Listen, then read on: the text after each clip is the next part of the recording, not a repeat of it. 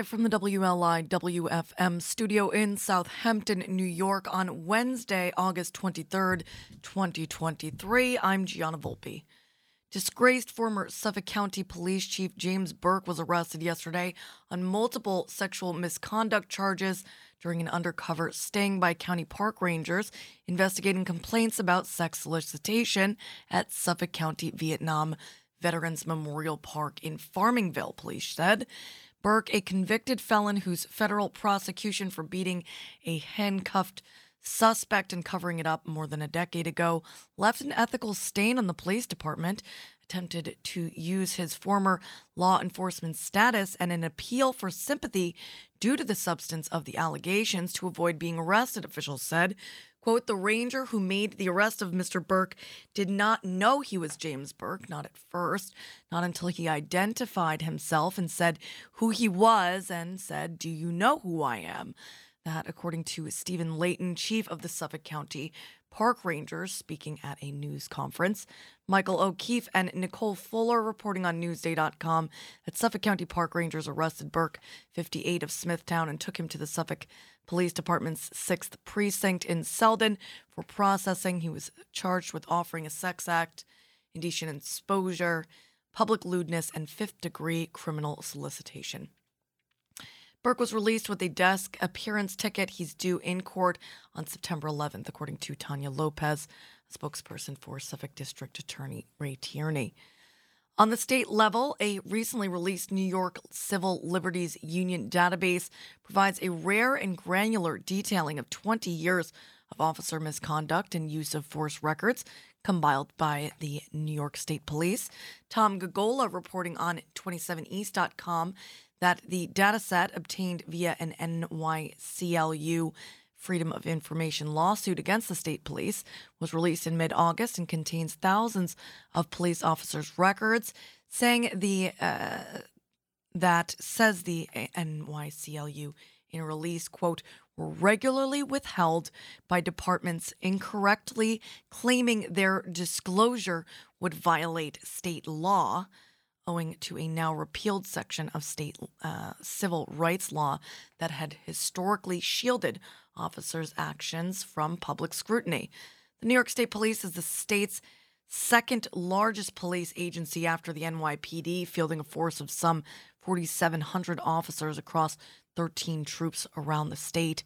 Troop L covers Nassau and Suffolk and is headquartered in Farmingdale. There's a substation and barracks on the east end in Riverside compared with other upstate troops, some of which were singled out by the NYCLU for their apparently outsized number of misconduct complaints.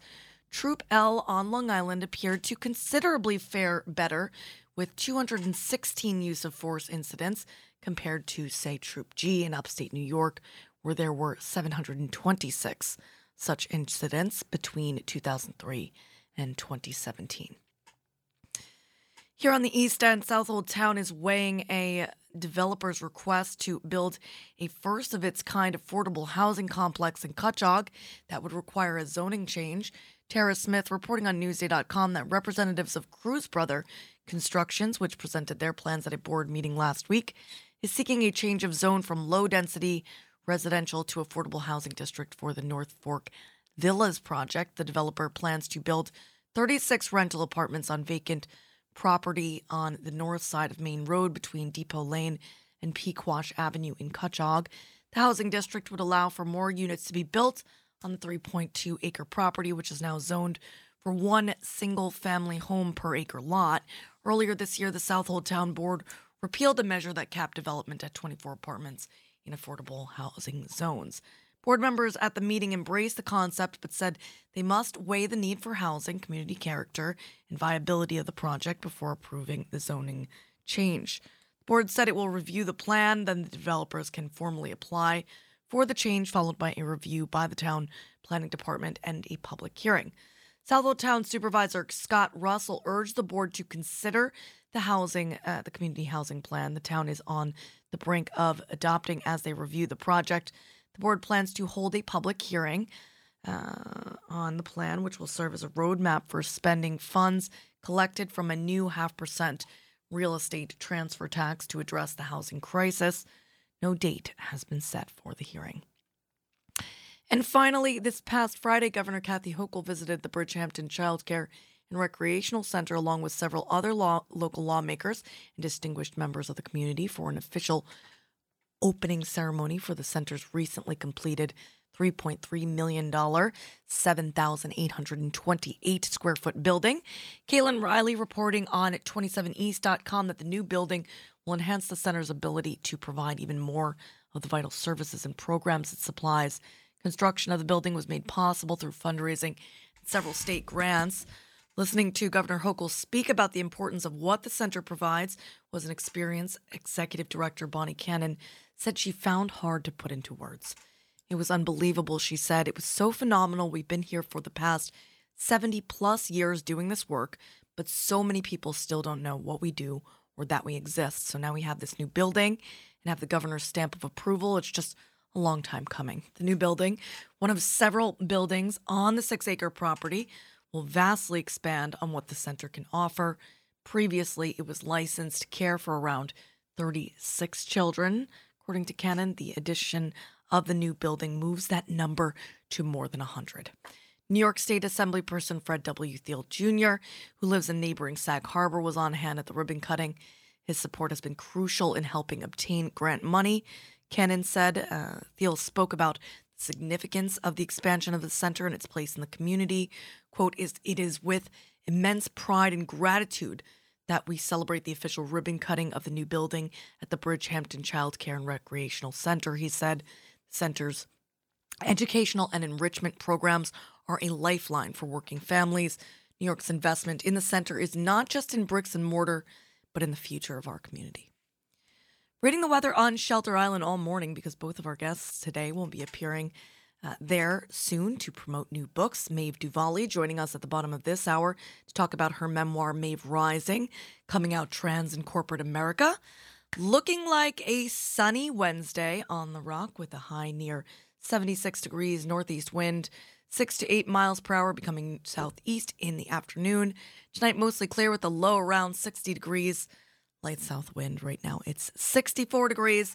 Kicking off our Rising Madness edition of The Heart with Paul Simon's Love Me Like a Rock in honor of The Rock, where we just read the news, and because Hamptons International Film Festival just announced that the New York premiere of Academy Award winning director Alex Gibney's In Restless Dreams, the music of Paul Simon will scream as this year's will screen as this year's uh, festival centerpiece presentation Friday, October 6th. The 31st annual HIF runs between October 5th and 12th with in-person screenings and events including 5 world premiere screenings of narrative and documentary features across the Hamptons. Directed by Alex Gibney in Restless Dreams, the music of Paul Simon is the definitive portrait of Paul Simon following him inside the studio as he makes his new album, Seven Psalms. Very excited about that. While also looking back on his six decade Grammy Award winning career with countless music peaks from Sounds of Silence to Graceland. Uh, Gibney scheduled to attend the festival and will participate in a post screening conversation on the film.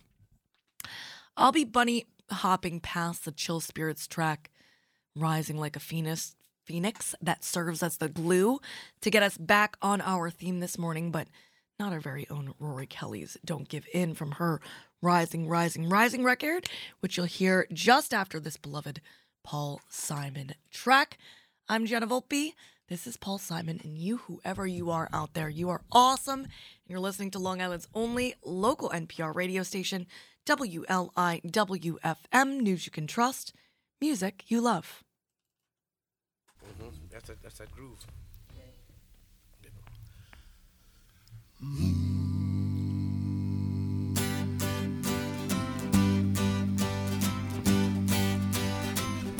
I was a little boy, when I was just a boy, the devil called my name. When I was just a boy, I say now, who do, who do you think you're fooling? When I was just a boy, I'm a consecrated boy, when I was just a boy, singer in Sunday choir.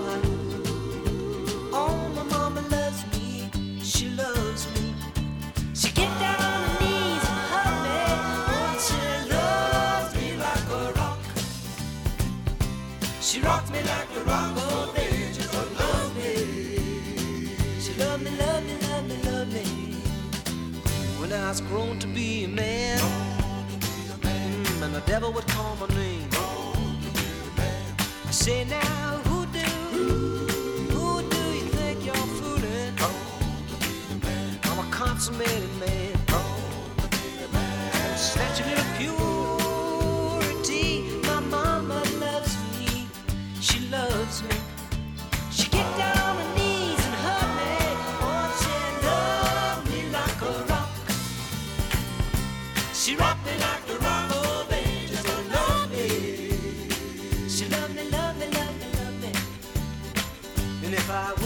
president,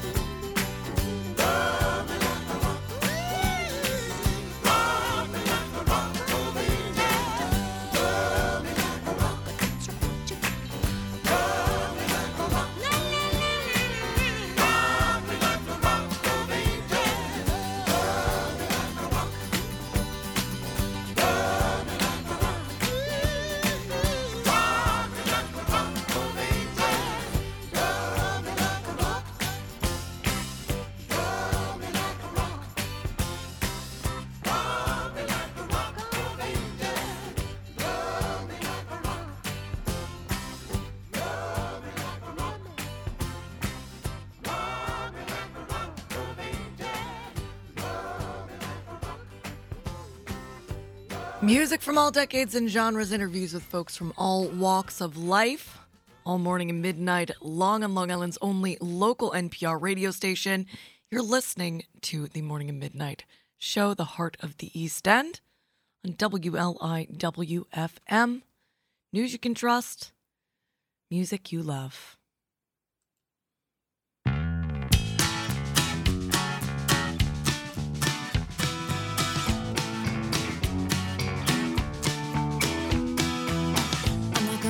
Big pharma to make me sicker. Already paid a president to make ice with them. I'm not gonna be the beauty industry to make me feel ugly. Call me crazy, I got better ways to spend my money. It never ends, it never ends, it never ends, it never ends.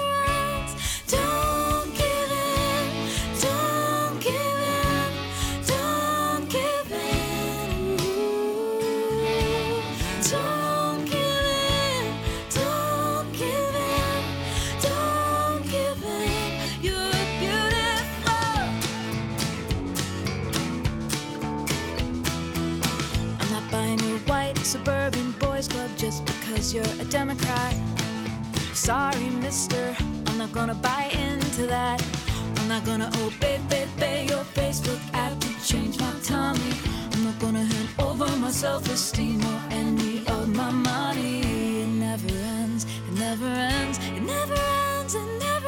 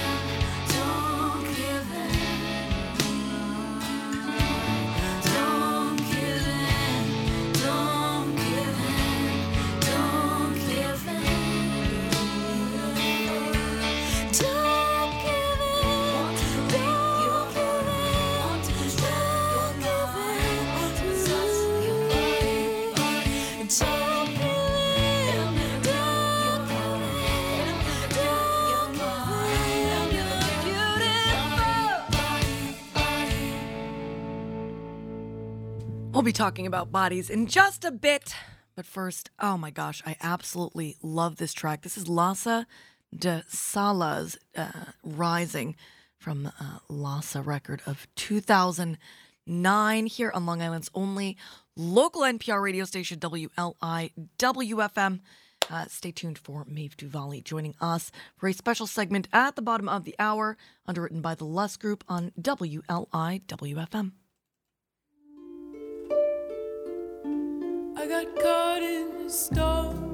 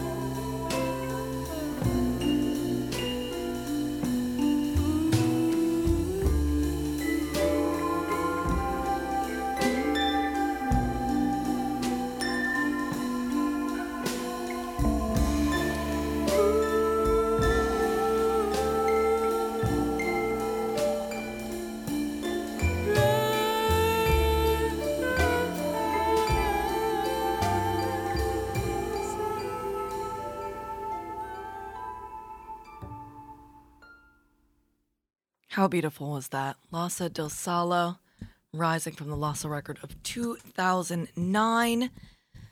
Let's see. I kind of just need a placeholder.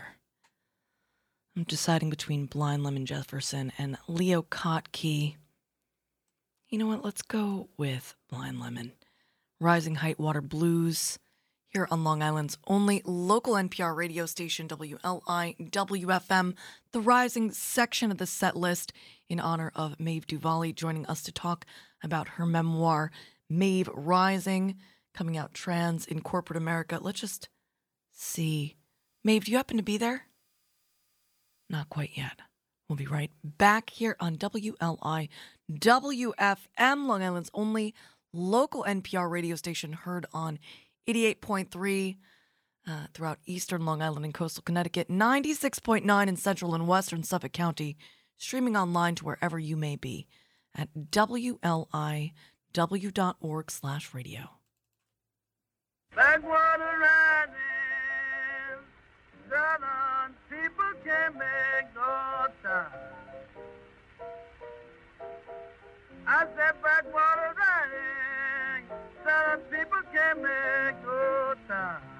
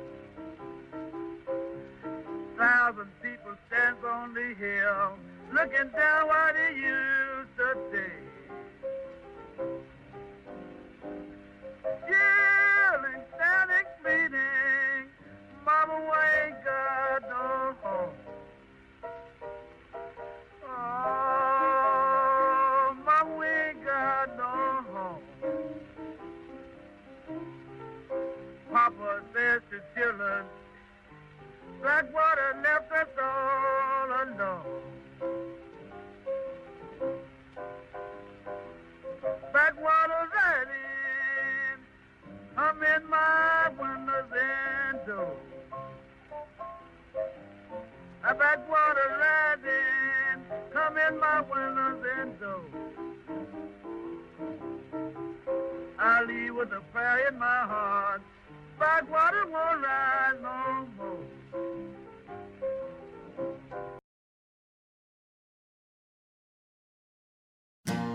How high's the water, mama? Two feet high and rising. How high's the water, papa? She said it's two feet high and rising. Well, we can make it to the road in a homemade boat, cause that's the only thing we got left that'll float. It's already over all the wheat and oats, two feet high and rising. How high's the water, mama? Three feet high and rising. How high's the water, Papa? She said it's three feet high and rising. Well, the hives are gone, I lost my bees. Chickens are sleeping in the willow trees.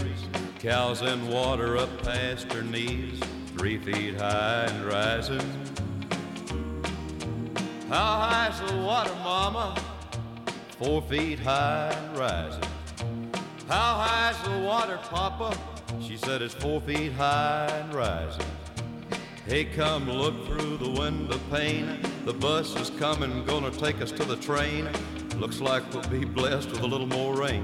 Four feet high and rising. How high's the water, Mama? Five feet high and rising. How high's the water, Papa? She said it's five feet high and rising.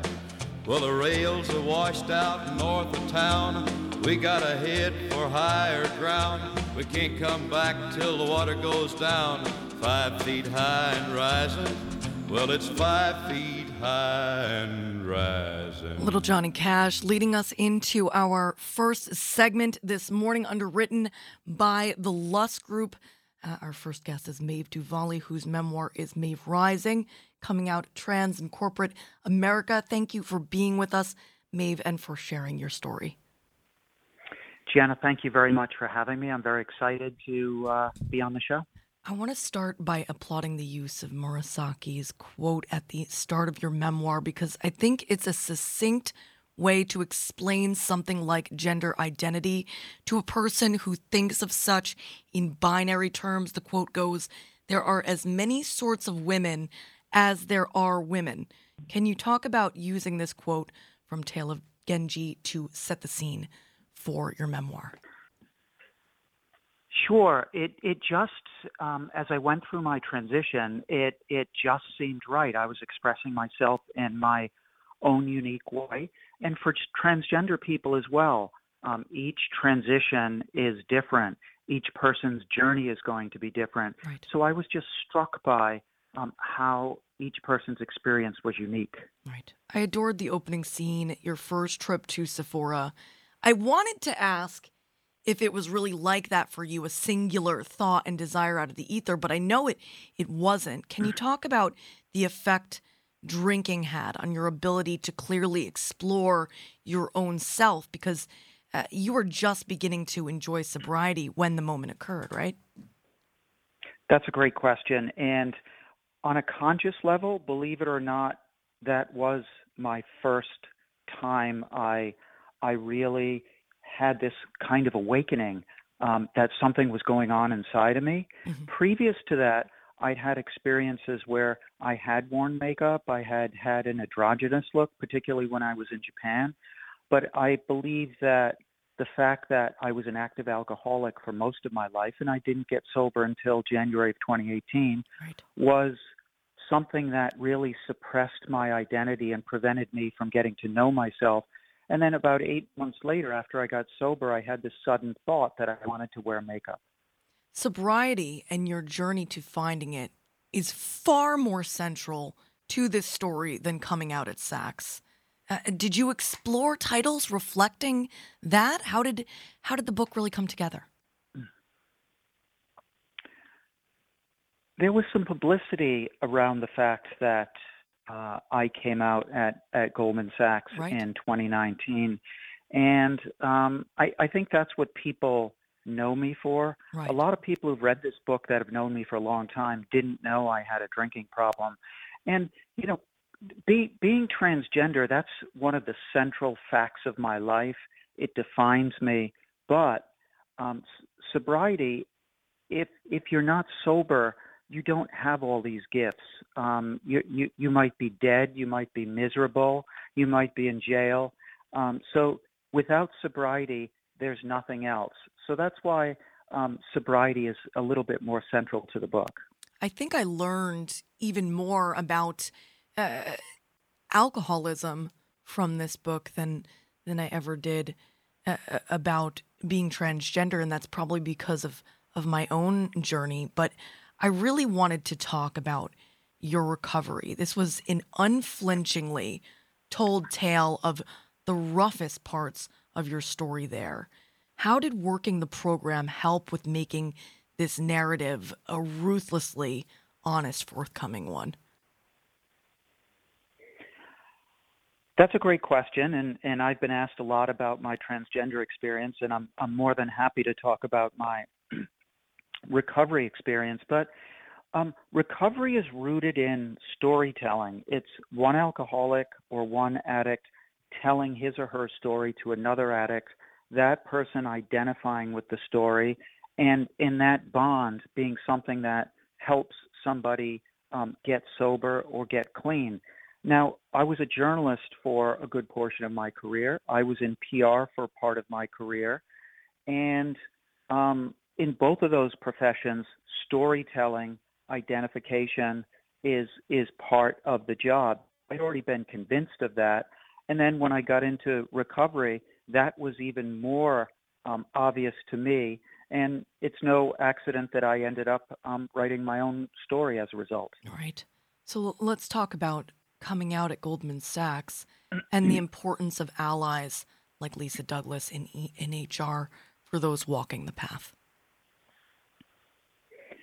So allies, excuse me, allies are essential um, to to help us in this environment right now, particularly in this environment where we socially and politically there's a large portion of people, excuse me, in this country who um, are transphobic. They're attacking transgender people, and by by this is kind of math math, but math mathematically there's more allies than there are transgender people, and actually other pe- other parts of the LGBTQ plus community, not just cisgender or straight people, are allies as well.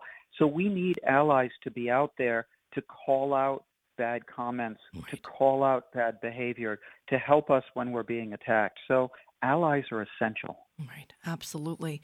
H- have you had because the, there's it's a it's a really beautiful story, and you get a lot of the good stuff. I didn't see a lot of of negative side comments or or any sort of that bad behavior uh, as much throughout the memoir. Uh, have you had uh, instances that you're comfortable with sharing um, throughout throughout your transition? Sure. Uh, you know, I'm very privileged. I, I live in New York City. I'm white. I worked for Goldman Sachs, and um, I, I I live in a place where uh, transgender people are accepted. I happen to be right at the moment in Provincetown, Massachusetts, where oh. it's a gay enclave yeah, at the tip of Cape Cod, and it's uh, you know it's it's almost a bubble. And uh, I'm I'm heading down to Long Island for a, a book event on on Saturday. I'm looking forward to very look, much looking forward to going down there. But you know, I've been fortunate. I haven't really had too too many bad experiences, and you know, I think for me, having waited so long in life to find out who I am, um, I I tend to discount negative experiences if they're not threatening to me. If mm. somebody mm. gives me a bad look or mutters under their breath, you know, I don't really notice that too much. So I've been very fortunate in in not everybody in this country has been no. as fortunate as I have. No, no, and in fact I, I often talk about the Human Rights Commission, I think it was last year or two years ago, being the deadliest year uh, for transgender and non binary people uh, as being such a tragedy, along with uh, the host of anti-trans leg- legislation that's either passed, being passed, or trying to be passed across the country. It's definitely a, a, a tough thing to talk about. Uh, something lovely I'd love to talk about is the quote from one of your fellow yoga classmates about admiring the way you move through space.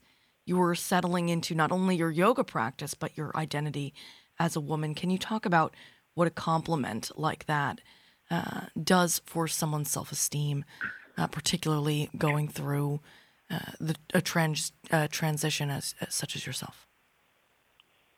Uh, thank you for bringing that up. That I, I just had to include that in the book. That happened relatively early in my transition. It was before I came out at Goldman Sachs, and um, initially, uh, this this person who was a stranger just said to me, "I like the way you move through space." It, uh, she was a young black woman, and I didn't. I, I it stumped me for a while, but I what I think she meant was I just look really comfortable in my skin.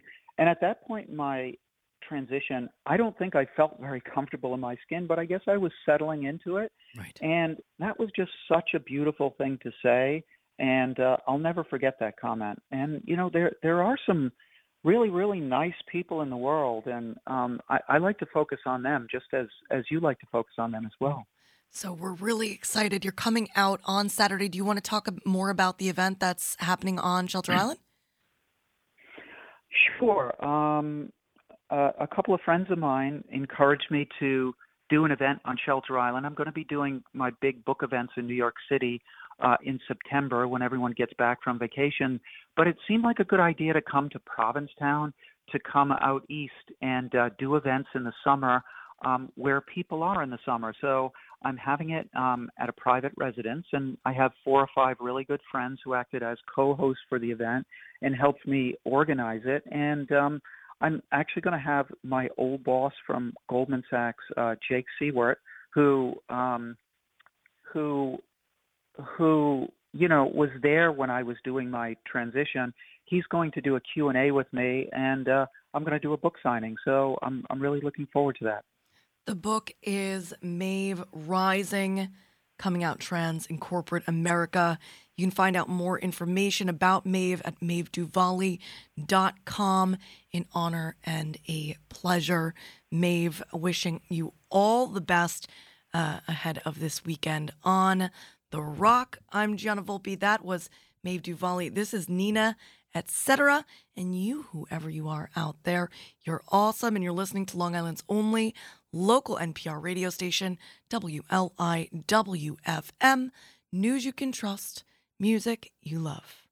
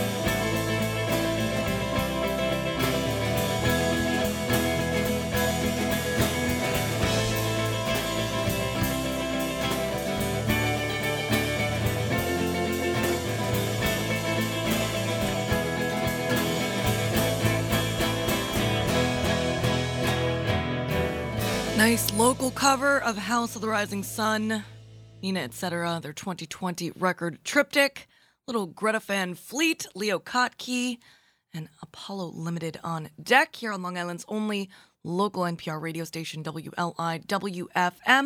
Music from all decades and genres, interviews with folks from all walks of life, all because of you, the listener supporter of WLIWFM.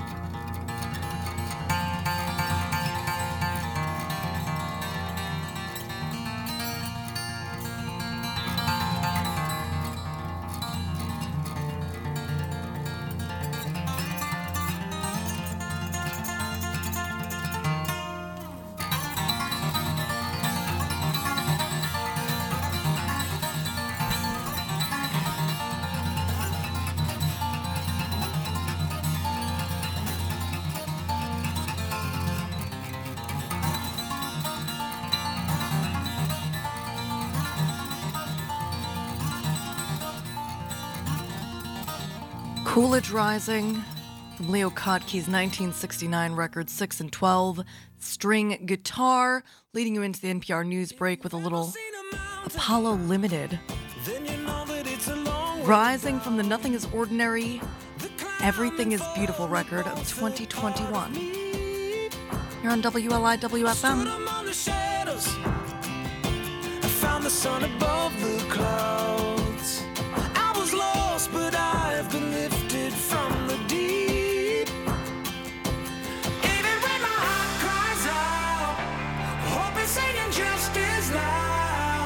There's gonna be.